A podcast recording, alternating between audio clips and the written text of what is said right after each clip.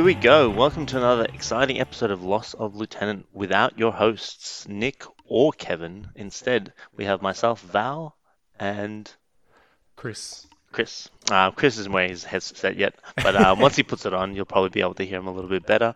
Um, yeah, so today, what are we doing, Chris?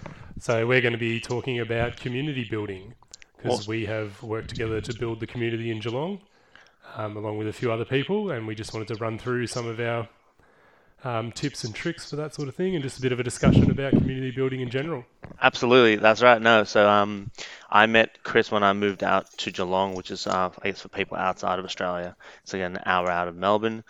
And between himself, um, Dean, uh, Mark, uh, Dan, and myself, we've grown a pretty good community, I'd say, out here. Mm, So absolutely. yeah, and we learned a lot of things on the way. So we thought, you know what, why not summarize that knowledge and see if it can be useful to anyone else.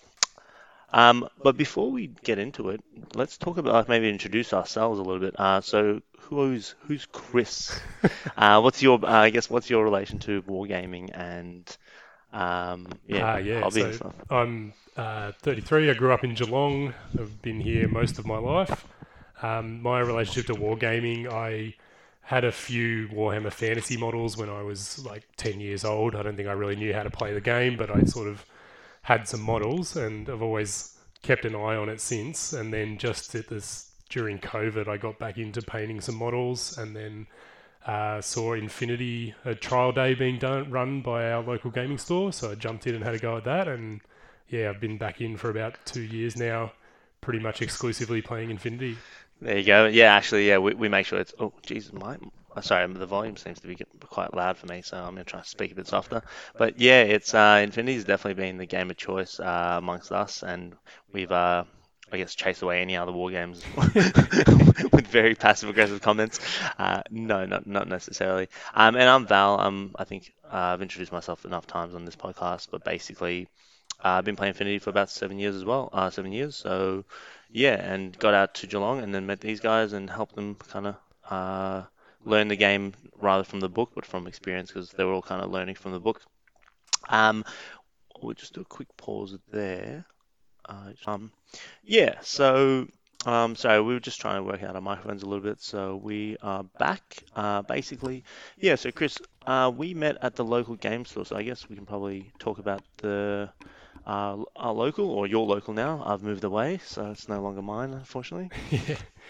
Um, Um, yeah, we play at Throw the Dice in Geelong, uh, which is a great local store run by Richard, which started up just sort of before COVID, really. Um, so he's been open a few years now. Um, we've seen him move from a smaller store into a larger one. Oh, yep. Yeah, Um, just speak up. Yeah, no, so it's a good little store there. Um, and yeah, really enjoy playing there. Yeah, um, yeah, exactly right. So when uh, and the thing is, when we first moved, when we first met, he was uh, still in his smaller store, right? So the store we were playing in, it had only like four tables or something like that. That's right, yeah. And I remember me and Dean came in and we had a we we played we, we told you guys we're coming in to play Infinity and stuff. And then there was you, Mark, and Dan, and you guys were talking about how you know you play Infinity until the point somebody introduced Link Teams, and then you all quit. yep. Um, so yeah, that was uh, that was because you guys didn't really you guys weren't playing with much terrain, were you? no, that's right, yeah. So at the start, we didn't really understand how how much terrain you needed. Um, and you could argue that we overcompensate for that now, but uh, yeah, we were playing on very open boards, so things like heavy infantry, five man links were very dominant um, at the start there, and we couldn't really figure out our way around them. But uh, yeah, I think we've we've sorted that out now. Um, Nah. But yeah, that was a good example of how important it can be to have an experienced player sort of show you the ropes, because that was a very um, easy mistake to make if you haven't really seen much Infinity be played by people who know what they're doing. Yeah, no, absolutely. Um, Infinity's it's a uh, it's a great rule set, right? But learning the game from the rules book itself is quite difficult. Um, and I guess this can just leads us into Infinity as a war game itself, so we can talk about that's kind of our next topic of conversation anyway. So basically, Infinity as a war game, right? So like like we just mentioned, learning it is quite a steep learning curve. I think that that's been said several times. But um, but I guess what do why do we love it? Why do you yeah? What what what's what? You haven't played too many war games previously outside from your first experiences. No. What do you love about Infinity? Um, I certainly I love how cinematic it is. I think that's my favourite thing. It really the way you move your units and uh, the way you can shoot at any point in your movement and things like that. I think just leads to a really sort of cinematic kind of gameplay. Um, I love the tactical feel of it. You know, being able to throw smoke grenades to cover your advance, um, hacking, all that sort of stuff, and the face-to-face rolls um, just always makes for tense gameplay. Um, I think their catchphrase is it's never not your turn or whatever the, Yeah, the yeah, Infinity right. catchphrase is. But yeah, That is. you're not standing around for half the game just watching your opponent mow you guys down. You're sort of always having to think and um, come up with tactical decisions. So I really love that. Yeah, no, absolutely. Um, I think I think that's echoed by a lot of p- people um, in terms of uh, the cinematography of the game as well as the you know um, involvement of both players. I think that's that's that's a Mm. huge boon for the game. Um, so being pretty much the only war game we're really playing consistently, obviously, do you have any gripes with the game? Um, I mean, nothing too major. I think overall it's pretty, you know, it's renowned for being well balanced. Um, certainly, the only the depth and tacticalness of the game cuts both ways, where you do get a bit of analysis paralysis. Um, you see that a lot. That can be a bit of a problem. Um, I guess the steep learning curve can be a problem with trying to get new people involved. Um, but I think that's why, you know, it's going to be one of the topics we talk about today is how to sort of overcome that. Yeah, absolutely. Um, I, I yeah, get- no, nothing too major about the game. Yeah, right, right. Um, I'm a CB fanboy, so I love the game through and through. I don't think there's any fault in it. So, um, well, uh, I won't even bother answering that question. But you, what you did touch on though is absolutely right. That steep learning curve, right? So we we experienced it uh, pretty much straight away um, with trying to get the game off the ground in Geelong, right? Yep. And like you guys, like, because I was me and Dean were teaching most of you guys early on, because you guys were very new, um, and yeah, there was some really there was some tough points, wasn't there? There's, it's, it's it's just hard. It's just like every time you think you've got got something, um, it like something new comes up. So Yeah. it's it's just it's just hard. But um, but I guess what do you think's worth in teaching in terms of teaching uh the game to the new players?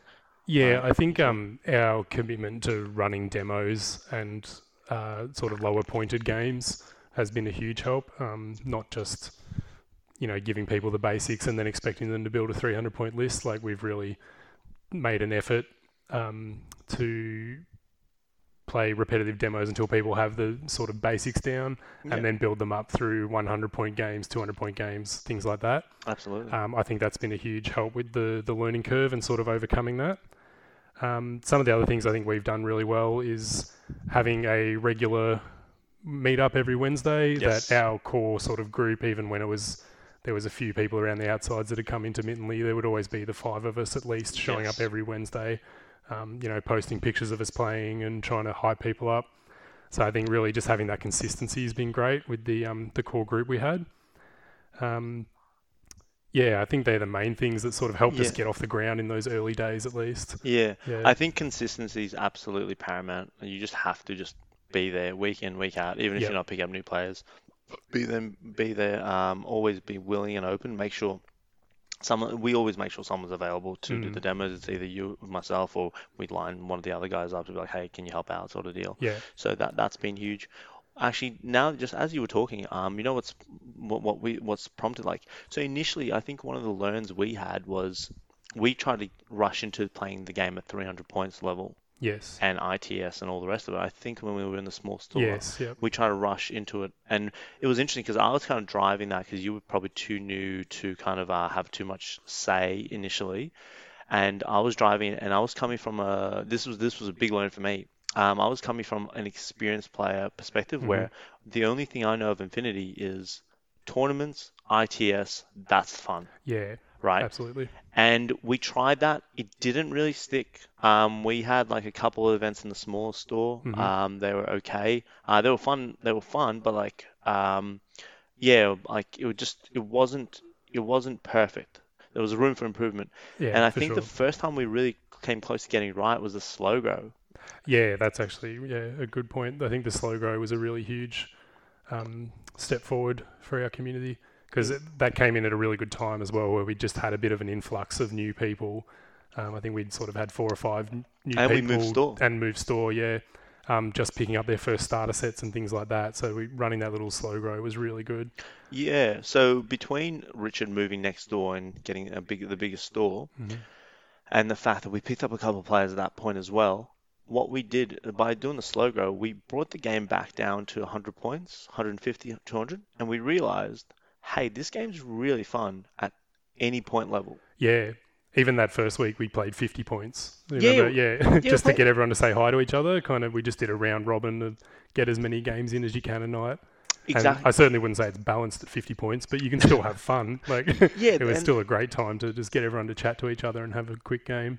That's no, that you're absolutely right. So, and that's something we've carried forward. That that learned from that day where we said, you know, we'll play 50 points. We'll be the first first week will be 50 points. Mm. We were kind of like we were debating whether that's even like, I'm like, what's the point? But the point was one of the things it did is because you have a, whenever you have a new community, one of the what keeps the community going is it's the game to a degree. Like everyone's there for the game, right? Mm. But you also want the social glue. You want people to get along. Yeah, And the best way to get people to get along is if everyone plays everyone, right? So exactly. everyone yeah. gets familiar with how each, each person plays. So having that 50 point, uh, having the 50 point game, having everyone get like two, three games in a day, in, in a night, it wasn't so much about getting the games. It was, that that's good to get your reps, but it's also to meet and see how the people play and like, you know make make a connection. yeah, I think absolutely. that was that was huge, and I think we've carried that forward into, I guess, consideration when we were doing other things, um, other events uh, Yeah, for forward. sure. So that's that's that was that was a, that was an early learn. Um, but yeah, and the thing is, we we with the slow grow as well, we made the custom scenarios, and it was just was just we made custom scenarios, and scenarios were f- like fun, um, like uh, they weren't balanced, but, but it was just about no, having the right. game be fun. Yeah, So and yeah, and fast as well, so people could play multiple games in a night, which I think really helps um, draw the draw it to more of a casual place than competitive because people don't take it as seriously if they know they've got two more games they can play in. They're not getting as bummed out if everything goes pear shaped in the first game. And it can. And we also reduce the table size as well, obviously. Yeah. So yeah, it should be worth mentioning the table size were like uh, two by two, three by three, and four by four, Mm. depending on the point limit. Um, but yeah, so that was that was a while ago now. But yeah, we definitely picked up some uh, some learns there, and I think I think that's helped um, helped helped the community kind of grow and yeah, as a slow grow, you know that that's it's part of uh, part of the parcel.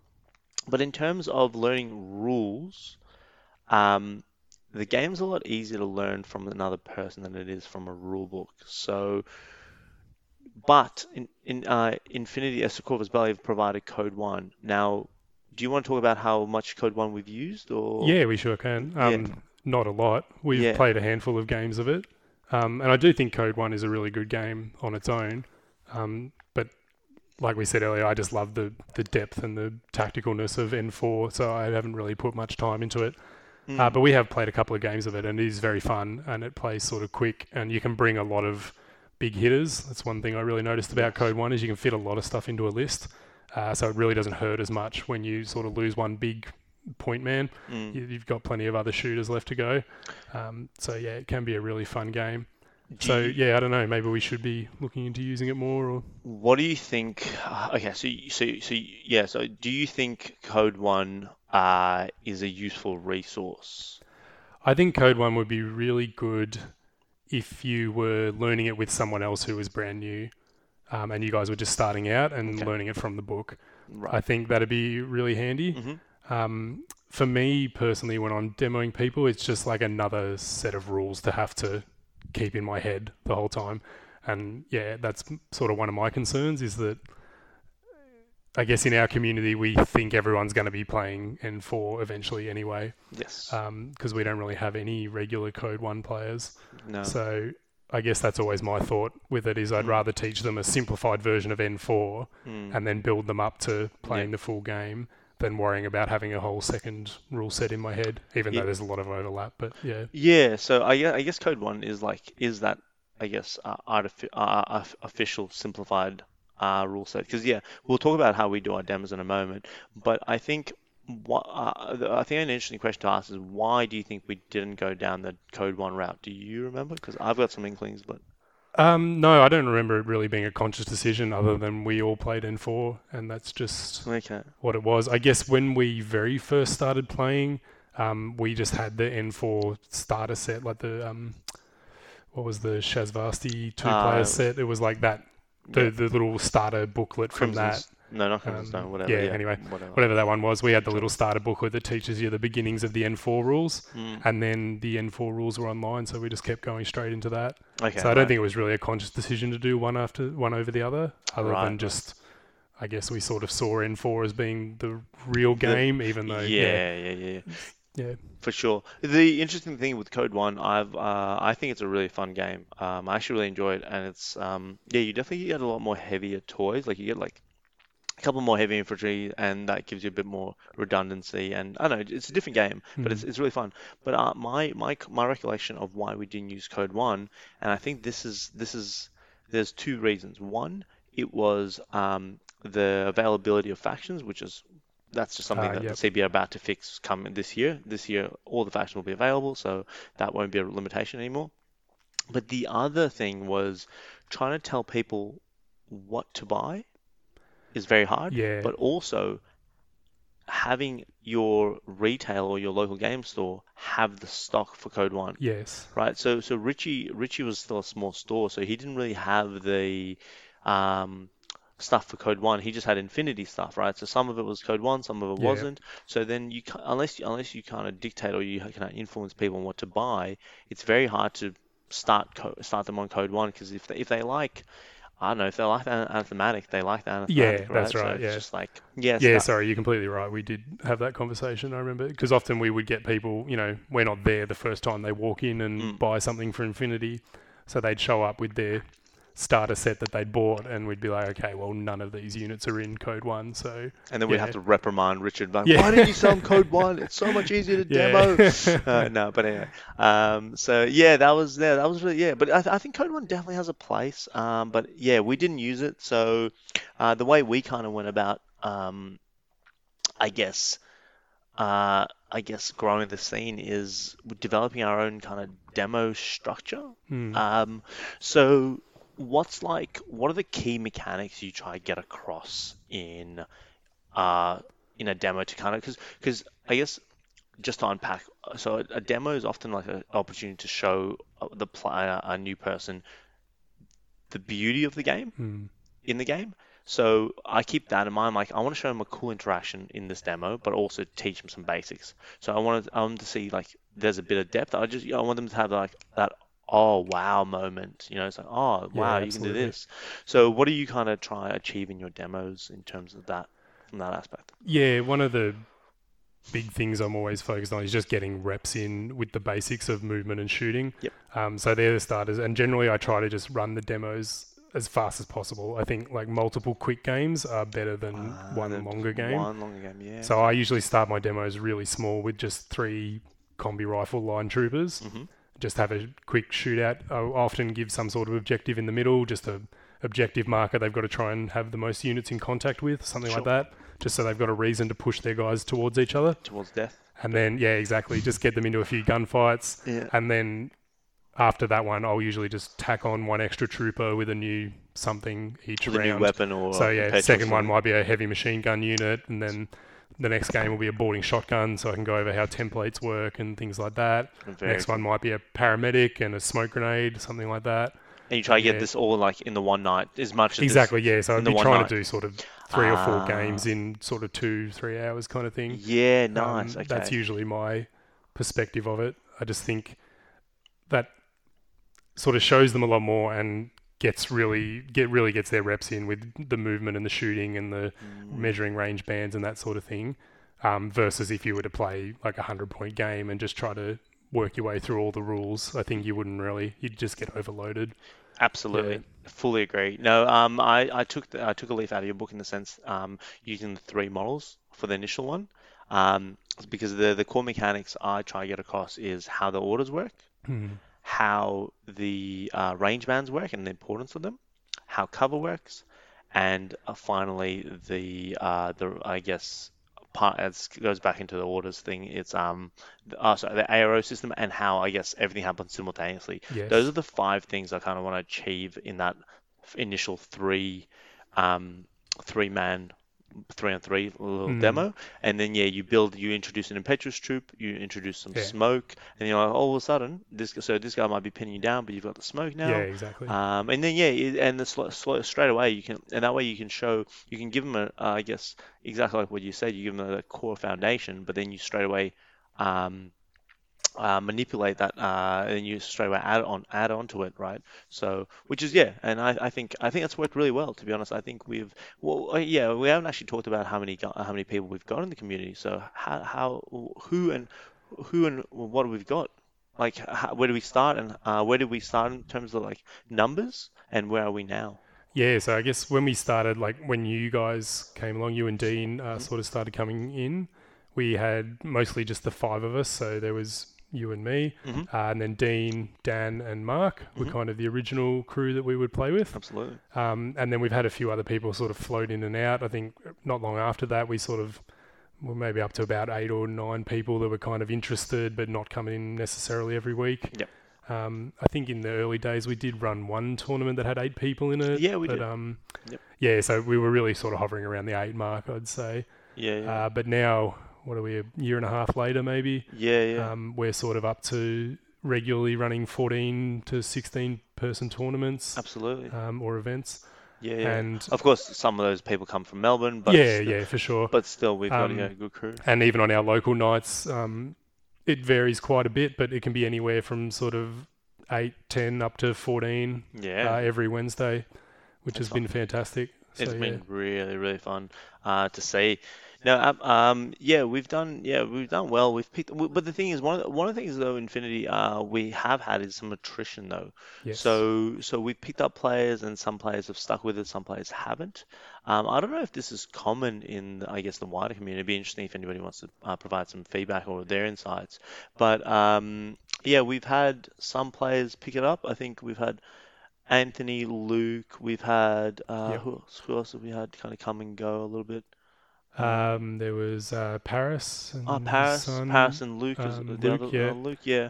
Okay. Yeah, and so they were all very keen players when they came in and started to learn it, but Yeah. they were also people who had a lot of other war games as well, Yeah. um, which I think is one of the things that Infinity might struggle with a little bit is being the second Sharing war space, game that you play. Whereas I think it sort of demands that you play it fairly regularly to keep all of it in your head. Welcome back, listeners. Um, some of you might have noticed that static, right? Uh, moment of static there. Yes, we are running a high budget uh, operation here. Um, basically, Nick and Kevin haven't me given me the keys to the mansion yet, so we're using um, audio devices which are all free in trial mode. So we just had a whole bunch of static come through because of the uh, one of the free trials is uh, run run run out of time. But we're back, um, and yeah, basically, Chris, what we were just talking about, mate, that's so funny. a fuck. Um, yeah, what we were just talking about is the attrition rate that we've had Yes. within the um, the game, and you're right. And you were just saying how Infinity's probably uh, probably struggles to be someone's second game or uh, a game that shares someone's hobby space because it's so demanding from a rules. Yeah, and I think particularly when you're learning it, um, you'd really want to be trying to play fairly regularly. You know, even if you can just do once a fortnight or something, just to get those rules sinking in. Yep. Um, but yeah, I think there's just so many great war games out there. You know, there's things like Malifaux and um, Blood Bowl you're playing at the moment. lo- uh, yeah, Lord Blood of the Rings is great fun. There's just a lot of great smaller scale war games that I think are sharing the space. Yeah. And even though, I mean, even I've been guilty of trying to play all of them. You know, you Yeah, you see so many cool things. You want to buy some new models and you try out something new. Um, Yeah. So I think that's a big part of the attrition rate we've seen is just people genuinely are interested in Infinity and the cool mechanics and the beautiful models, but they just don't have the time um, to sort of manage four war games at a time. You know, whatever it ends up being. Yeah, right. Yeah. But now the interesting thing is like, what's kept, what's kept us playing Infinity? What's kept what's kept you playing Infinity of all the other ones? Because you Yeah. did pick up some stuff for Lord of the Rings. Um, you picked up some stuff for, um, I think it was Age of Flames Sigma War, Age of Sigmar Yeah, well. they've you- got some yeah bolt action. Yeah, um, bolt action is that. That's right. Yeah, no, the big thing for Infinity, I just I love the core mechanics of it. I haven't really seen the same. Like there are bits and pieces of it that appear in other games, just like there are some games that have reaction shots and things like that, but it's never to the level of Infinity. Yep. Um, so that's yeah, I think that's the thing that keeps me coming back to Infinity over all the other games. Is just the core mechanics are so tight and work so well that I yeah I haven't really considered much else. Yeah, right. Um, I'm actually so sick of Infinity. I just can't. no, no. Um, I I, do, I love Infinity. It's interesting because um the but the main driver for me nowadays is the community and the people that we've kind of met from the greater Melbourne, like from the Melbourne Mm. crowd, because I'm uh, I know a lot of that. That's where I started, and now the Geelong guys as well. That's that's really the driving force for me. But the game itself is, is just excellent, and the refreshing to the, the refresher to the new rules and the fire teams. I think it's all been been really good. Um, so so yeah, no, that's so, but so, but yeah, it's it definitely does struggle uh, being playing second fiddle um, in terms of other war games. Um, now, I guess one of the interesting things though is the other thing that kind of keeps me in Infinity is the tight rule set, but also the competitive aspect of it. Mm. Now, you are very uh, probably fair to say a bit from the other spectrum. Yeah, You're much more a casual focus, and one of the, yeah, and I'll obviously uh, I'll start by saying that you've given me a lot of insight from the casual perspective, and I think you've been right on a lot of it. Um, and I think yeah, do you want to have a talk about it, like Sure, yeah. what you think about the competitive versus casual? Yeah, definitely. Um, and yeah, so I'm I'm very much on the casual side. Um, I really love the painting and the hobby side of Infinity, um, and I've been getting right into that. But I also just think that a lot of people see Infinity and how well balanced it is, and think that that makes it the perfect competitive game, which it kind of does. And I can totally see why people want to play really competitively with it. Mhm. But I do think it's also a game that can be played very casually and just taken a little less seriously. Um, and I think that a lot of people don't really consider that side of it as much. Um, but it's certainly a game that I think really benefits from playing with your opponent instead of against them. Um, one of the other things I love about Infinity is how clearly divided the open information is from the stuff you can keep secret. Yep. And I think when you're playing, you should always be forthcoming with open information. So I'm always really big on pointing out to opponents something that they might have forgotten or they might have not considered about where they're moving their guys, particularly with the, the density of boards we play with and things like that. You always end up with models hidden behind buildings and repeaters and things like that. So I'll always be looking out for just saying, hey, before you move your heavy infantry, are you sure you want to put it there? Because there's a repeater here and it's getting pretty close, you know, things like that. Good point. good Um, point. Now, do, now the question for me is: Do you think that's a casual, that's a casual approach, or do you think that's a friendly approach? Not necessarily, yeah. I think it's certainly just a friendly approach. Um, but it is something that I think coming from other war games, maybe they don't encourage as much as, Yeah. or But even even yeah. within the Infinity community, you could probably say that that I doubt every Infinity community encourages that. No, exactly, and that's something I think we are trying to push now is coming up with a few things like that that um might make it a bit more casual and kind of help keep the games nice and friendly. Because even when you are playing, to, you know, playing for keeps, you can still do that sort of thing. Yeah. And it's sort of, I guess, it depends on the kind of person you are, but. I don't want to win a game because my opponent forgot some small rule or wasn't doing a 360 walk around of the board every time before they committed to their order.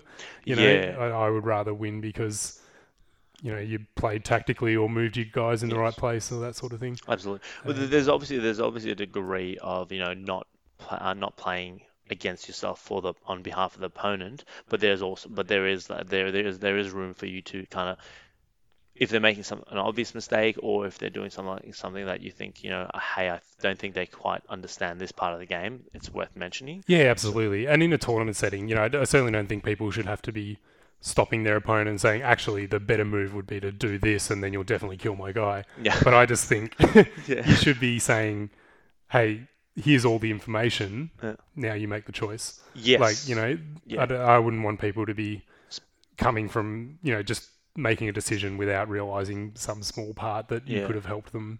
especially on a on Wednesday of. night sort of And yeah, especially for casual games. Because Right. it is, you know, even once you have your, your head around the rules, it's a very complex game. Like, there's a lot going on.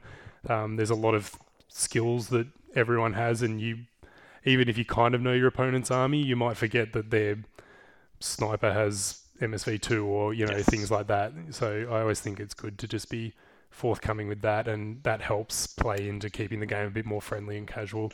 Yeah, yeah, and it's it's interesting because the I guess because like I said, I've been playing the game for ages, so all I know is the competitive aspect of it. And like you said, the game um, really the rule set and the game itself kind of leans into that competitiveness. And CB have even come out and said that they they've um they've let the uh, reception of the game dictate how they develop it because they came out they came from a um, uh, role-playing game, right? That's the whole where they, they came from.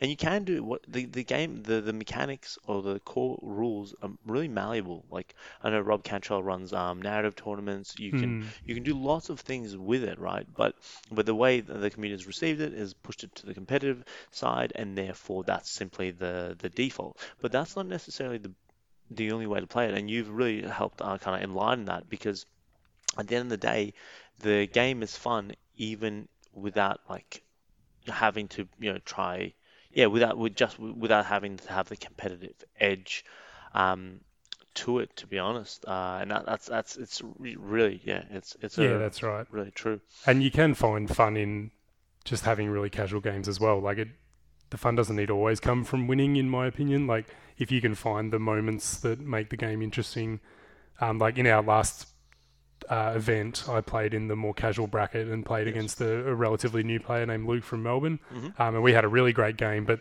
there was one point in the last turn where I'd sort of overextended myself and left my fire team. We were playing supplies; they were Mhm. holding the box on a rooftop, and I was not in a very good position. And he still had his last turn to go, and a big tag sitting right nearby. And at the end of my turn, I was able to just go, "All right, that's the best I can do. Let's see what happens." And it was really fun just to watch him come at me and like attack my guys. And he ended up winning the game, but I still had an absolutely amazing time Yes. on that last turn, just seeing the story unfold of if my troopers that were prone on a roof, desperately hiding from this tag, could survive long enough. So yeah, for sure. I think sure. you've just got to try and find the moments in the game that are fun, even if it's not about yeah. necessarily being cutthroat. Yeah, there's there's there's something to like that one of the greatest parts about Infinity is like the way you can look at it is you're setting a puzzle for your opponent every Mm. turn. With every activation, you're setting a puzzle for your opponent to unpick in their rea in their active turn, right? And so it's like almost like an exchange of puzzles, right? Yes, So it's like I set absolutely. up a puzzle, you try, and then you try to solve it, It and really then you set up a puzzle, I try to solve it, and that's that. And, and there's there's really there's a lot of fun in, in in that part of it, to be honest. Um, there's yeah a lot of fun. Yeah, and that's a good point for like our Wednesday night games where we try to keep things fairly casual. Um, something that the more experienced players tend to do is if you see your opponent stuck where they clearly don't know how to deal with a threat, you know, step aside and say to them, "Look, do you want some tips? Do you want me to let's just look at your army list and we can try to figure this out together?" Unpack. And I think that can be just as fun as playing a game. Is sort of as you say, it's a puzzle. Each person's setting up a puzzle for the other, but you can also just play together to solve the puzzle. exactly. Like you don't necessarily need to be solving your opponent's puzzle. You can work with your opponent to solve the puzzle you set up, Yes, and that can be just as challenging as you can. even yeah. No, absolutely. so yeah, that can be a really fun way to play also. And then obviously the potentially lesser skilled person in that scenario that didn't know how to deal with whatever you'd set up, they get the opportunity to learn. learn a lot. That's Yeah. right. Actually, one of the things um by playing playing new players, um I think I've improved a lot to be honest from playing new players because uh in the demo sometimes you have to think like a step ahead and you, you have to consciously as you're doing the demo you, you one of the things you try to do sometimes is set up a puzzle for them so you Hmm. know what tools they've got at their, at their disposal you know what you've got so you set it up in a way like okay if I set this model here uh, overwatching this lane they ha- can't really engage because they don't have the weapons they don't have the range for it but they have smoke. So basically you're forcing them to use smoke and then you're like Yep. let's see if they see themselves. If they don't see themselves then you step in and be like hey I know you can't get through there because I've set up that arrow but what you do have is smoke. And then- yeah. So that's improved me as a player greatly to be honest. Absolutely, yeah. And I've actually found playing demos um, sometimes, or even our slow grow, where we were often playing new guys at 100 points or whatever. Yep. Um, and I would deliberately try to take no big hitters, Oh, no. right. but I would leave Norcus out of it and just take line troopers and Yep. chain rifles or, you know, something like that. And then just be like, okay, they've got a heavy machine gun on that roof. How can I possibly do it without Mm. Any, you know, I can't use my gunfire just to push through. Yeah. So let's see what we can work out and how many cautious really, um, moves yeah, that's right. How many cautious moves you need, but Mm. I thought that was a really good learning experience. So that is a good point about demos. You don't, or you know, learning games. They don't necessarily have to not be something that you learn from as well. You can also be getting things out of them. Yeah, no, absolutely. Yeah, yeah. Um, I think, yeah, I think, I think, um, yeah, demo games absolutely. You can you can take some. Yeah, you can you can definitely get a lot out of it as the teach as the as the teacher uh, as well. The the one, one thing though, um, in terms of competitive and casual though, where what is the difference in reward from the two types of gaming. So, for example, so from competitive gaming, the reward comes very much. So, if, if you're more of, if you lean to the competitive side of it, the reward comes from winning and doing well, I guess, an improvement. From a casual aspect, where do you get the enjoyment from? Um, yeah, so I would say the social aspect is a big one. Mhm. Um, just you know, having a game with a friend. You know, we've we've made a lot of friends in this community, Yes. so just getting to catch up and yeah, have a game. Um, solving puzzles, like I think probably a big part of the commet, uh, competitive drive as well is not just winning but solving the hardest puzzles. I think that's something I see a lot in the really competitive guys that particularly come down from Melbourne and stuff. Mm, Where they generally want the tense games where they're Yes. really having to think. those are the best Um, games. Yeah, exactly. So I think that's something that the competitive side see, but also that's still something on the casual side that people really enjoy is just yeah solving the puzzles. Um, and yeah, I think just casual. Yeah, for the casual side, having the sort of social aspect is a big part of it, Absolutely. and just the enjoyment of seeing the models you painted on the board. Like it's also it's just part of that, seeing Yes. the, the latest dudes you painted up um, on the board running around. do damage. Yeah, The but the thing is with the casual thing, um, you still improve, right? Hmm. Even as long as you're playing the game, doesn't matter what in what facet you're you're going to be improving, and having improvement is always enjoyable, right? yeah, absolutely. Whether you're playing competitive or casual, whatever, um, you're still going to be improving the game. You're going to be honing your your your skill, sort of thing, um, and. And yeah, I don't know. Um, I guess would this be a, probably a good time to kind of go into some of the th- innovations that we've innovations, quote unquote, Mm. um, that we've kind of made, or is there anything else that you've kind of noted down that you wanted to speak about before we jump into this part? Um, no, I'm happy to go into that. Yeah. Sweet. So some of the innov- so so some of the innovations we've made, um, more broadly speaking, to that's helped us grow the community, I guess. Um, you've driven a lot of this. Um, so starting with social media, what have we done from a social media aspect? Yeah, so when we first started out, we just had a group chat on Facebook um, that Richard from the store started up, and there was a few people in there. Um, but not too long after you and Dean came along, um, and we started to grow a little bit more, we just found that group chat was a bit restrictive or chaotic. You sort of would lose stuff in there pretty quickly. Mhm. Um, so then we started up a Facebook page, uh, just called Geelong Infinity Yes. which I thought was a really good way um, to just have a home base and something that's easily searchable for people. Uh, so if anyone, say like you did, move to Geelong and was looking for an Infinity crew, Yes. it's right there in the name. You know, Yep. people might just stumble upon it on Facebook. Uh, but that became really good just for organising games. So we put up a post every week saying uh, who's coming down this Wednesday, and then people can line up games in that. That's And right. we also ran a few other things like having a work in progress every week so that people can post up what they've painted um, and things like that. So I think that was a really good hub for Yep. for um, growing our community in there. And obviously Facebook events and stuff we can run from there. So everyone who's joined that group gets notified of everything we're doing. Yeah, no, uh, absolutely. In the sense, uh, the Facebook's been really useful. In the sense, uh, the Facebook page has been cool. Having the Geelong Infinity, that was a great. That was a that was where we started. Then we wanted to obviously gauge who's attending on a Wednesday, so then we could then allocate ourselves to the demos if need be. Yeah. Um, from that, we grew uh, to, like you said, uh, obviously uh, work in progress uh, posts, and then there was uh, we did some list review posts. Yeah, actually, that's Um, been pretty good. So, so some of it's, now some of it's hit and miss. Um, Facebook isn't engaged by everybody, Mm. but the thing that was most successful is about uh, the the Facebook aspect was what we eventually realized is Infinity has a lot, so much going on that we try to streamline. I guess the overheads from either your people's uh, new players' mental processes. So we eventually started choosing the mission for the week. Yeah. So that I think that was a pretty that was probably the, one of the most successful things. So so every Wednesday we meet and every Wednesday we pick a new mission for the for that week. So people have something a, something to list build towards. So they everyone knows what mission everyone's playing. So everyone's build list building for that same mission. So it just takes away that some of that overhead being like, oh, what, should, what list should I bring or what missions am I going to play, sort of thing. So when you're lining up your game, you know who you're playing, you know exactly the mission, and you can build that list for that mission Yeah, that's right. And it also um, generates a lot of discussion afterwards as well because everyone played the same mission. You can sit around afterwards and chat about, oh, what did you find hard? What did you bring that worked really well? That sort of thing. Exactly. So yeah, I do agree that I think that was one of the best things we did was just having a single mission chosen each week, and a lot of the time they're missions chosen from whatever events coming up next, either in Geelong or Melbourne, Yep. um, and we'll decide them on that, or just uh, something we haven't played in a while. yes. But yeah. um, yeah, that's been really good. Yeah, so eventually what we did was um, we started running monthly events, uh, and one of the things that, that helped us uh, really uh, hone things in. So what we do is we have a monthly event with three missions, uh, and then throughout the uh, throughout that month, every Wednesday we'd take a mission from that monthly event, and we'd line it up. So uh, say the event has decap, capture, uh, protect, and countermeasures. Week one of that month would be decap. Week two would be countermeasures. Week three would be um, capture and protect or whatever.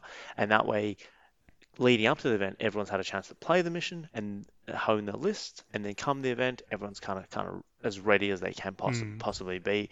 I think that's been good. I think one of the things you know you found in on the Facebook one of the good aspects is automated um, events.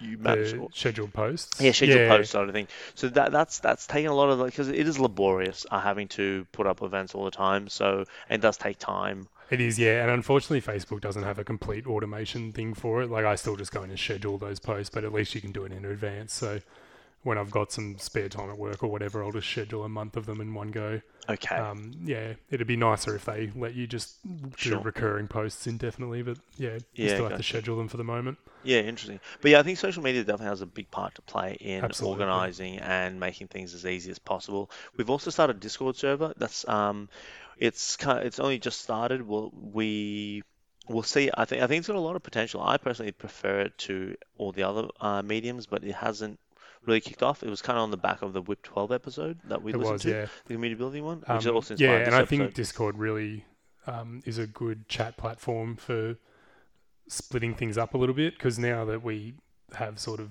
16 or however many active players, the group chat is really wild. Yeah, wild. Sometimes wild. you, you get off a day of work or whatever and check your phone and there's been a hundred new messages and so stuff just gets lost in there. Yeah, and like Um, 50 of them are just, yeah, uh, I don't know, personal. And we're back again. Um, can't say we're not persistent, Chris.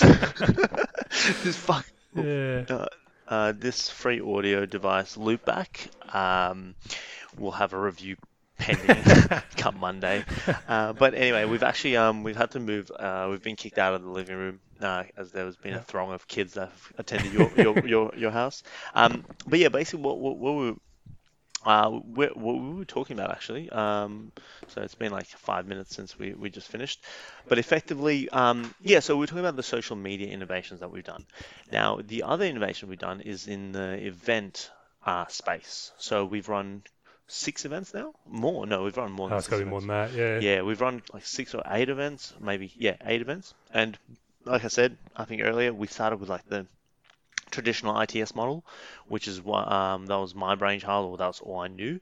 And then you started tinkering and started suggesting a couple of um, variations. And if you want to go through some of those variations, and I guess, and then we can talk about how they've had, what kind of effect they've had. Yeah, so the really uh, the last couple is where we've started to really diverge. So our first change was not uh, focusing as much on first, second, and third place prizes.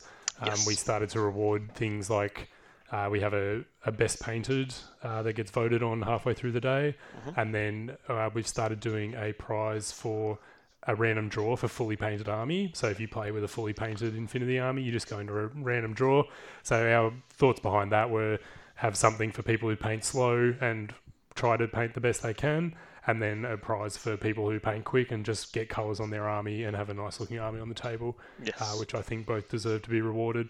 Yep. Um, and then we also do a prize for what's the third Best one? sport. Ah, best sports. That's right. Of course. Voted on um, at the end of the day. So we've just been having people just give us three, two, one votes um, for their favourites, uh, best sports people. Yep. Um, and then giving a prize out for that as well. So that was really a conscious decision. Like in our first uh, two events ago now, we still announced the first, second, and 3rd Mhm. Um, so still giving them, you know, props and bragging rights. Yep. But yeah, we wanted the the prizes to be sort of a bit more spread on not just being based on player skill and that kind of thing. And then um, our most recent one, we really tried to do something different. So we changed up quite a few things. So we kept that same prize structure, uh, but we actually tried doing a uh, bracketed groups. So we kind of split the field down the middle between sort of the more competitive players and the more skilled players Mhm. uh, in one group, and then the sort of more casual or the learning players in the second group, and then basically just ran them as two Swiss tournaments next to each other with a bit of crossover based on how people were doing on the day.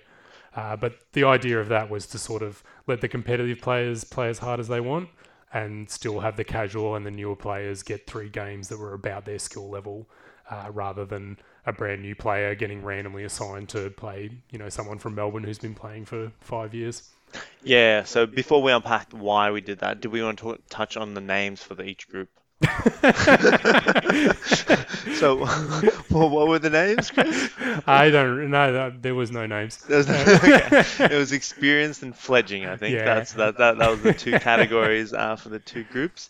But effectively, um, one of the things that inspired it is we, because obviously, as you're running an event, you're quite conscious of how everyone's doing, and you you also see the results. So some of the events we ran, we'd have new players or local players get probably one good game out of three.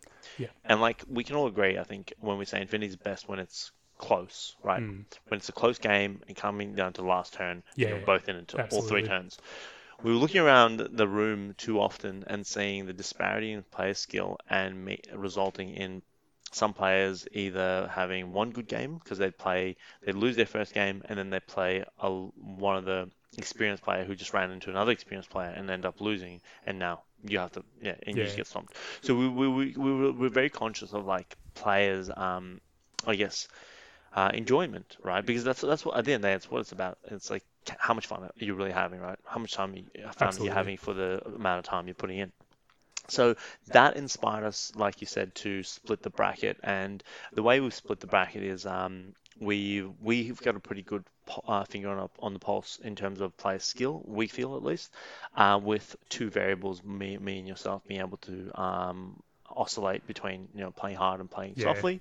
Um, so we so that kind of helps. And yes, what we do, we split the two groups up, and we also give people now uh, going forward the opportunity to nominate, self-nominate into the higher bracket should they feel uh, their ego being impinged. Um, no, uh, but obviously, yeah, some people, some people feel like, uh, like Josh, uh, our local Josh, he feels, you know, um, running the gauntlet is uh, more beneficial to him as a for his development as a player to do that. I disagree completely, but that's that's anyway. It's on him. The point is, all we can do is uh, facilitate for as many people as we can, and, that, and that, I think I think that that achieves that having that ability to self-nominate into the higher bracket. Yeah, I think that helps. Um, but and how how's that work? What do you think? What do you think? Do you think last month? I think it was great. Yeah, I think it worked really well.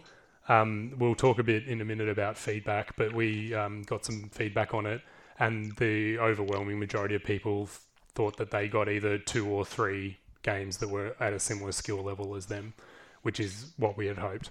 So Yes. yeah, I think it worked really well. Um, it seemed like there were fun games going on all day. There were certainly tense games for the people who wanted them, Mm-hmm. And Yeah. you know all the skilled players got more games against other skilled players. That, yeah, that's that, that's the interesting thing. The uh, the play mentality is really interesting to kind of dive into for maybe a bit of a moment. But basically, I as a player absolutely hate playing new players in like in an event. Like bec- in an event where I'm, I'm looking to win. Um, Yeah. I hate it not because uh, the new players are below me or anything like that. It's just like my natural urge is to I, sorry, I'm I'm torn in that situation. I become torn. So if I go to five like a two, uh, five round event and I play a new player, uh, I'm I'm looking to do well, and but if I come up against a new player, I al- I'm always looking to like help, help or like teach somebody, right? Yeah, So then I get caught in that, that space where I'm like, oh, I really want to stomp this guy and drop my Rasyat, but on the other hand, it's like I also want to, you know, I I also want to help him win, and I want him to have a good time. Yeah, So, so I get really torn. So often, um, that's one of, one of the reasons I actually grudge people very often in the first round of an event, just to make sure I get an experienced player. Mm. Um, but also, but yeah, that, that, that that's that, that's kind of hard. So, so the ability to the benefit for experienced players is they get to have three tight games and evolve Mm. probably more than they would playing, you know, two fledgling players and uh, an experienced player, and then winning the tournament. I think they get. I, I I'd argue they get more value out of the day by having three close, hard, difficult games than having you know two moderate games and a, and a hard one, and then winning the event and saying, yeah, I'm the best. yeah, that's right. And what you've just said there was something we did see in the feedback as well um, of our previous event about because this is probably a little bit unique to our community, but we get players down from Melbourne for our events who are very skilled players. Yes. and then we have people in our community that are brand new players, and then just throwing them all in a mixer together can lead to people who, like yourself, come down for three games and looking for very competitive games, and then end up playing someone who's really new and feeling bad about, you know, they want to be here to win, and Mm. then they sort of get lined up against um, somebody who's very new. Uh, so yeah, that was a big part of the the, the thought process behind the Yeah. bracketing system. And it's yeah, it's and really I'm surprised like and it's just it's funny like looking back now like as as like a veteran quote unquote of Infinity, I'm surprised no one has done that earlier because Infinity is such a skill-based game that like it just makes sense if if you're trying to maximize how much enjoyment people are getting from the from the event. There's no point having somebody who's played 10 games play against Kevin because Kevin will still insert his Sphinx into them every single time and say, "Oh, sorry, mate, you could have done this afterwards." But like, Yeah. you could have you could have built your list differently afterwards. But you know, you know what I'm like? Yeah, I don't know. I'm so like like it, I, the fact that it took yeah. It, looking back, I'm like, why do like how, how come it took us so long to realize this? So yeah, anyway, it's it's interesting. I I think I think I think it's been really good. Um, now, how do we know we're doing the right thing? Feedback. Yes. Yep. Okay. So this is one thing I think we probably waited a touch too long to do. I wish we'd done it a little bit earlier. Yes. Because it did come from the start where we had a very small community and we saw everyone every week and we Yes. knew what people wanted out of the game. And then we sort of had a bit of an explosion around the time we did that slow grow. Mhm. And then we sort of ran three or four probably events where we didn't get any feedback that I think we probably should have been when Yes. we didn't really have the time to go and see everyone afterwards and get their Mm. thoughts on it. Um, but yeah, we just use a basic Google form. Mhm. Um, they're really easy to put together. We should and probably then- shout out Peter Henry. And Peter Henry, yeah, who Yeah, Peter stole Henry. like seventy-five percent of his form. So thanks, Peter. Thanks, Peter. Thanks, Peter. Um, but I don't know. Maybe we could post up. I don't know if you want to put something on your Yeah, yeah, showing sure. them the example of what we run, uh, Mhm. what we put in our forms. Yeah. Um, and it has developed a bit since we um, started out with Pete's template. Yep. Um, but it's been fantastic for just getting a real feedback on what people want out of the game and what they think about the changes you made each month. Because, as I said, the last two months we've tried some very different things. Mhm. Um, so getting that kind of honest feedback, and I think it But you does. can't listen to all the feedback. When No. the feedback says lost lieutenant is a bad idea, uh, reinforced command is a bad idea, you just you just you, ha- you have to squash the masses. That's know? true. Yeah. Sometimes people don't know what's good for them. So that's, uh, yeah. Uh, no, no, uh, jo- no, I'm joking. Just uh, so just to, to explain the joke to uh, the viewer, uh, to the listeners, I guess. Um, in the local community, we've been playing with reinforced command pretty much from the start.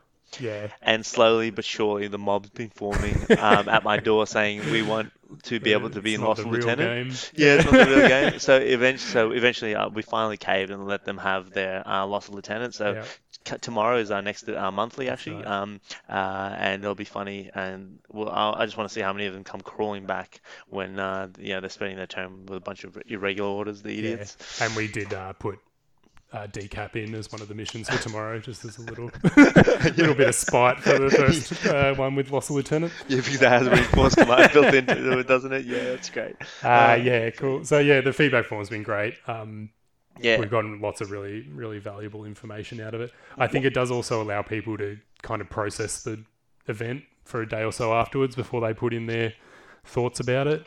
Um, and the other thing it does is when they're not talking straight to your face, I think they're likely to be a little bit more honest about their thoughts and Yeah, well, we give them like that. ability to be anonymous. Right? Absolutely, yeah. So, the anonymous. so yeah, if people really want to tee off, they don't have to put their name in.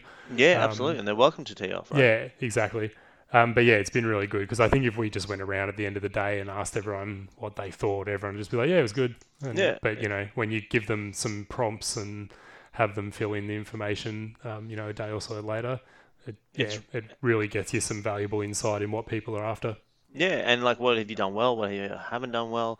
Uh, terrain. Um, yeah, there's so much. Mm. So some of the questions we ask is basically the very first question is like, how much fun did you have? Like one Yep. to five. Like, was it the best day ever? Was it not?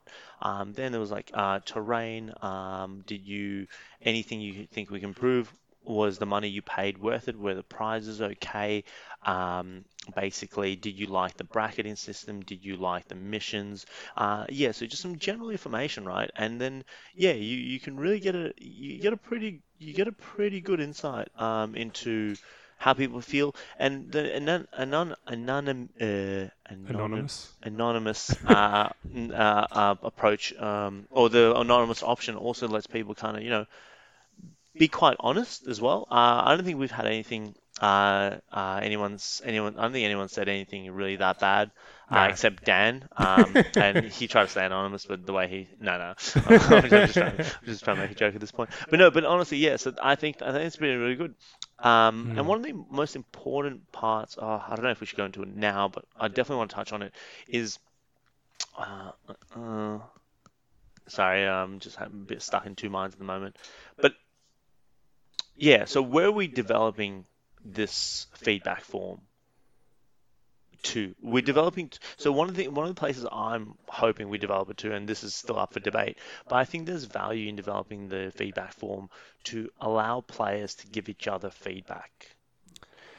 Yeah. Now that is yeah, that's that's You're that's treading on some dangerous ground, but I can see the value in it as well. Yeah, and I guess I'll, I'll explain my reason for it. And I think, yeah, we haven't implemented this yet, or we might not even. But one of the one of the ideas behind it is, um, war, one of the aspects of playing Infinity or playing any war game is knowing the rules and being good at the game itself.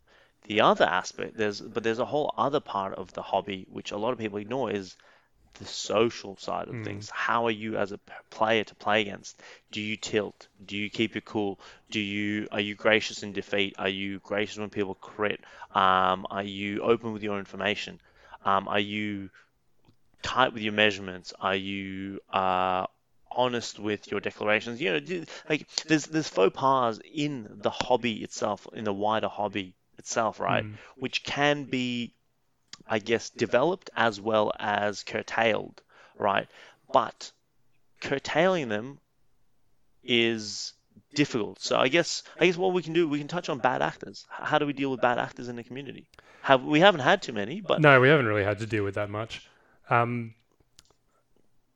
I But- think so. What we've sort of implemented to that point on the feedback form so far is a more general, not naming names. But Mhm. last time we did ask people in round one, was there any feedback you'd give on your opponent? Mhm. And there were just some check boxes for the things you mentioned, basically. yes, So that gave us some good insight. Like as a community, what do we need to work on? yes, which I thought was a really a good way to do it, where we're not pointing fingers at anyone, Mhm. but we can kind of get a feel if people think generally, you know, we're seeing repeat instances of people getting angry or you know whatever it might yes, be. sure, Um, so I thought that was a good way to do it. I'm not as sold on giving people direct feedback. Um, I mean, it's certainly valuable as long as people are receptive to it, and I guess Mm. as long as you're being um, you know, sort of nice about how you hand it to them. It, Yep. it is good information to have. Yeah, well, Um, yeah. The, the- I don't know. My thinking. So the the way.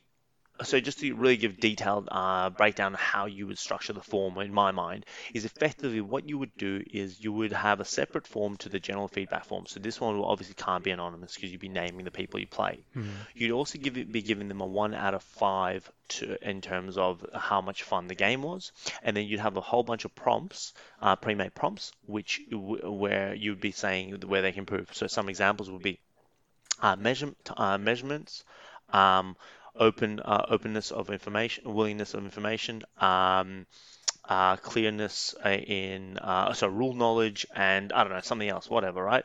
um, or time management skills, Mhm. right? So, so those, those are the prompts. And then say you and me play, I, I give you a four out of five. I'm like, yep, it was a really good game. Uh, the only thing I think he could tighten up on is um, his measurements. I think he was surfing a little bit, so I'll Yeah. tick that one. And then what would happen is at the end of the event, anyone who opts in to receive feedback from their Mm. opponents will get a feedback from us of Yeah, a summary of the feedback. So it's like, okay, for the day, out of the 15 points of uh, 15 points of fun you could have scored from your opponents, you got 12. So you lost. Uh, so so 12 uh, is what you got, and some of the things that people point out that you can improve on is your measurements, right? So it's like, okay, so everyone I played had generally a good game. Yeah. Um, and the only thing I, I was really doing wrong is surfing a little bit, okay? Because the thing is, and the reason I think I think this is important is the fact you can't possibly improve or something or change a behavior unless you know you're doing it. for sure. Yeah. That, and that, that's that's kind of that's that's kind of the thing. And the the only way you're gonna know you're doing something wrong is either people stop playing you, which is pretty painful, Yeah. Not ideal. or they tell you, right? Or so, so- or they inform you and uh, and thing. Now, in terms of being informed, the information can come from either community leaders or tournament organizers. But my my fear with this, and this is something I discussed with you, and I think I've talked to you about as well, is my fear with this is it kind of sets up, it kind of centralizes authority, and I don't think I don't think that's great in a Hmm. community. But what do you, I don't know, what do you reckon? Do you have any thoughts? Um, just on the centralizing authority point, I think that's something we've discussed a bit lately, but we kind of have painted ourselves in a bit of a corner where there's only a couple of us that are really doing all the work for this sort of events and that sort of stuff. Yes. Um, yes. so that's something we're going to be looking to change up going forward is spreading the load a bit more because absolutely. you know it it is work, it is effort and lot. It's time and stuff that you got to put Yeah. in, and not just in making forms or whatever. It's Mm-hmm. also just like this. We talk a lot about how we're going to grow the community and what we think will work and what doesn't, and that sort of thing. Exactly. So yeah, a lot of hours go into it. Um, so that'll be a big thing.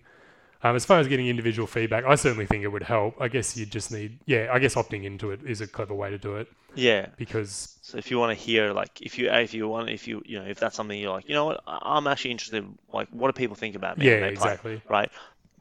From a kind of like, Mm. yeah, from a, like a general. Yeah, no, it certainly it will be something we can uh, definitely give a go and see if how that works out. Yeah, we'll we'll see what people say, right? Mm. Um, and how how the receptive are. But the but the diffusing of authority, I think, is really important because at the end of the day, the community is not ours. It's not like No, sure totally. we, Yep. we're putting in a little bit more effort in in some senses, but at the end of the day, it's not our community. The community is everyone. So the only way we can really, um, I guess, shape the community to represent everyone is to give them is to give opportunity to for for the wider for everyone to have uh, Yeah. input right?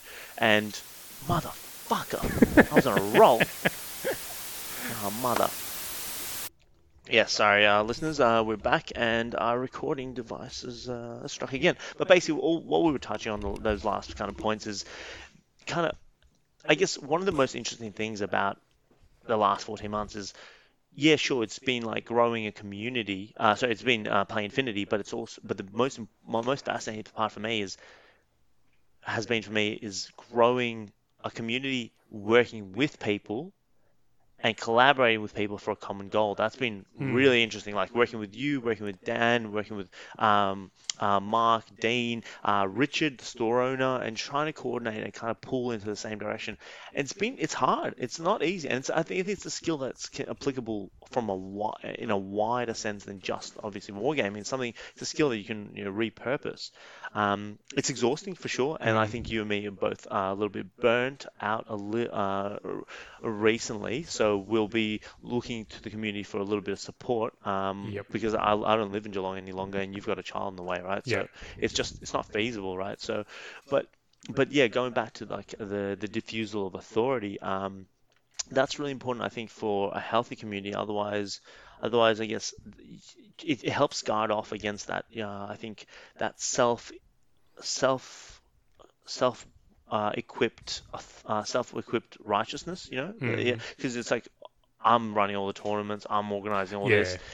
You know, it's kind of you kind of you it's it's it's kind of human nature to kind of equip yourself with a bit of righteousness in that sense. I think that's really dangerous. It's it's very normal. Mm. It's very normal for it to happen, but it's it's dangerous and can be kind of toxic because then you can kind of like I don't know feel like people owe you something. Yeah. Um, I don't know. I've, I've definitely had that feeling. I'm like, and I, I've Yeah, had to like push Yeah. that down a little bit. So that's been interesting. But And Yeah. I think just spreading the, the work around as well helps people feel more committed to the community as well.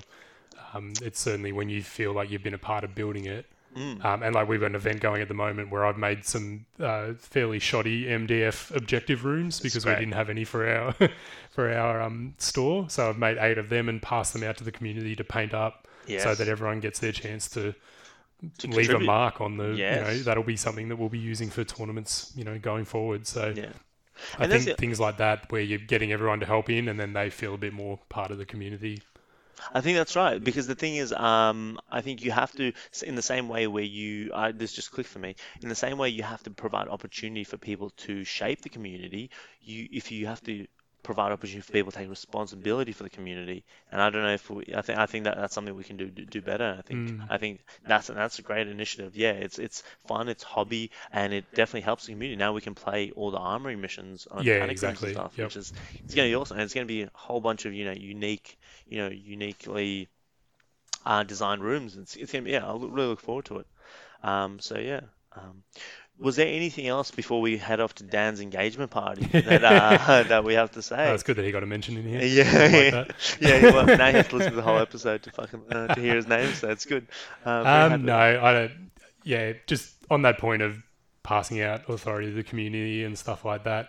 Um, definitely, we wouldn't have gotten this far without you driving it so hard. So thank you very much. No, thank you. Um, and I guess I would say to anyone who's out there looking to start a community is you just need to be the change you want to see in the world. So Yeah. just if you want the community, then push it, hassle people for games, tell people you're going to be in there and that you've got everything they need to play. Like that's one thing uh, back on the demos, but we do that all the time where we say we have literally everything you need. Just show up, we'll teach you the game. Yep. So Just- if you want to start an Infinity community, buy the two-player starter set that has everything you need to start. Just hassle everyone around you to come and play. Um, And if you want it bad enough, eventually you'll get people showing up. So Absolutely. Yeah. Be consistent, be engaging, uh, be committed, and uh, just yeah, be patient because you you when you first Yes. start start start out, you're not going to do the best demos, but you'll improve, right? Yeah. You just just start, just get started, start yeah, and just start. You know, uh, start demoing, start trying to grow the community, and you you will get better uh, as uh, at it for sure. So yeah, Chris, uh, and yeah, obviously a big thanks to you, man. You've been a massive help to the community. Yeah, really, likewise. Um, It's been yeah, great. Yeah, no, I'm very proud of what we've done. yeah, Um, all right, that's been uh, that's been Loss of Lieutenant without any of the original hosts. I it more than the usual episodes, but anyway, um, and hopefully the audio is not too bad. Thanks for listening. Uh, take care. thank you.